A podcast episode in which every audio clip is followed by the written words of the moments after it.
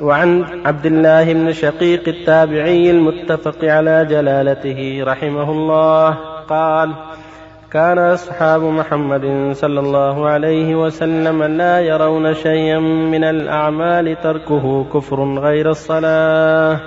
رواه الترمذي في كتاب الإيمان بإسناد صحيح. وعن أبي هريرة رضي الله عنه قال قال رسول الله صلى الله عليه وسلم إن أول ما يحاسب به العبد يوم القيامة من عمله صلاته فإن صلحت فقد أفلح وأنجح وإن فسدت فقد خاب وخسر فإن انتقص من فريضته شيئا قال الرب عز وجل انظروا هل لعبدي من تطوع فيكمل منها ما انتقص من الفريضة ثم يكون سائر أعماله على هذا. رواه الترمذي وقال حديث حسن. بالله التوفيق عليه وسلم اللهم صل على رسول الله آله وأصحابه ومن اهتدى به أما بعد هذان الحديثان بل الأثر والحديث كلاهما يتعلقان بعظم شأن الصلاة وأن الواجب على كل مسلم أن يحافظ عليها في الجماعة وأن يحذر التهاون بها. وأن تركها كفر وخروج من الإسلام نعوذ بالله من ذلك. كما تقدم في قوله صلى الله عليه وسلم في حديث جابر بين الرجل وبين الكفر والشرك ترك الصلاة. وهكذا المرأة معنى واحد. ويقول صلى الله عليه وسلم العهد الذي بينه وبينهم الصلاة فمن تركها فقد كفر. ويقول صلى الله عليه وسلم رأس الأمر الإسلام وعمله الصلاة. ويقول عبد الله بن شقيق العقيلي التابعي الجليل رحمه الله لم يكن أصحاب النبي صلى الله عليه وسلم شيئا تركه كفر إلا كالصلاة أصحاب النبي صلى الله عليه وسلم ما كانوا يرون شيئا تركه كفر إلا الصلاة. فإن تركها كفر مخرج من الملة. بخلاف الزكاة والصوم والحج فإنه معصية كبيرة من الكبائر إذا ترك الزكاة ما أداها كبيرة من الكبائر يستحق عليها العقاب يوم القيامة وفي النار. وذكر الرب جل وعلا في كتابه العظيم أن من بخل بالزكاة يعذب بها يوم القيامة.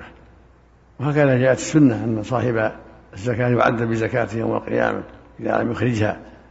كان إبل أو بقر أو غنم بطح لها بقعة مقررة تمر عليه.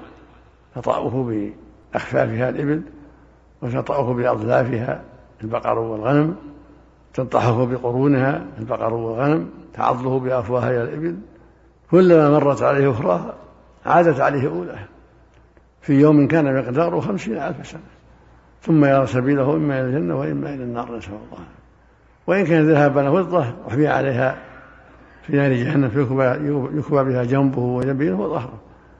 كلما بررت بعيدا له في يوم كان مقداره خمسين ألف سنة. ثم يرى سبيله إما إلى الجنة وإما إلى النار. الوعيد عظيم نسأل الله العافية. وهكذا صوم رمضان. تركه أو ترك شيئا منه. فيه الوعيد الشديد التحذير الأكيد وهو من كبائر الذنوب. هكذا الحج إذا أخر مع الاستطاعة فيه الوعيد هكذا عقول الوالدين قطيعة الرحم. شرب المسكر الغيبة النميمة أكل الربا كلها من الكبائر العظيمة فيها الوعيد. لكنها ليست ليس صاحبها كافرا إذا لم يستحلها. هو عاصي فاسق إلا إذا استحلها إذا رأى أن العقوق حلال أو الزنا حلال أو الخمر حلال صار كافرا. نعوذ بالله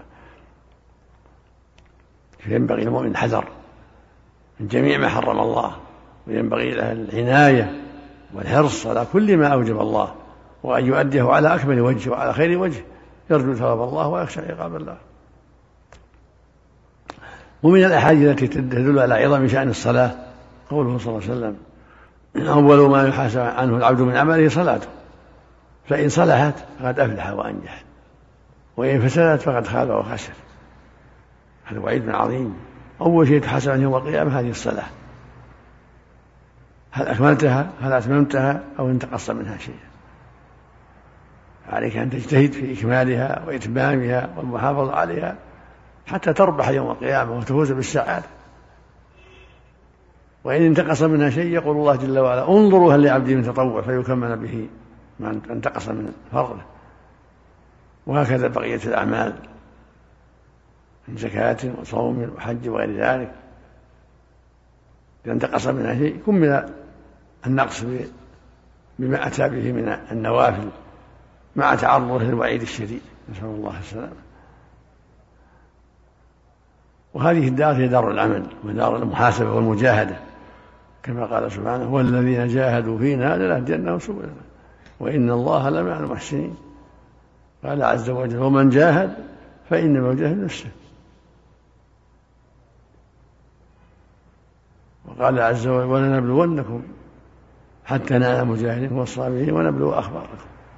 فالمؤمن يحتسب ويجاهد نفسه ويصبر على أداء ما فرض الله عليه عن إخلاص وعن رغبة عند الله وعن شوق إليه وعن تلذذ بطاعته ويحذر ما حرم الله عليه. ويكره ذلك ويحذره ويتبعد عنه. حذرا من غضب الله وحذرا من عذابه سبحانه كما قال جل وعلا يا أيها الذين آمنوا خذوا حذركم وفق الله جميعا. بالنسبة أثر شقيق لا بأس جيد. هل هذا يدل على أن إجماع الصحابة رضي الله عنهم؟ هذا هذا الله نقل عبد الله وهو من كبار التابعين. وعلى كل عمده على الأحاديث. هذا مؤيد للأحاديث. بسم الله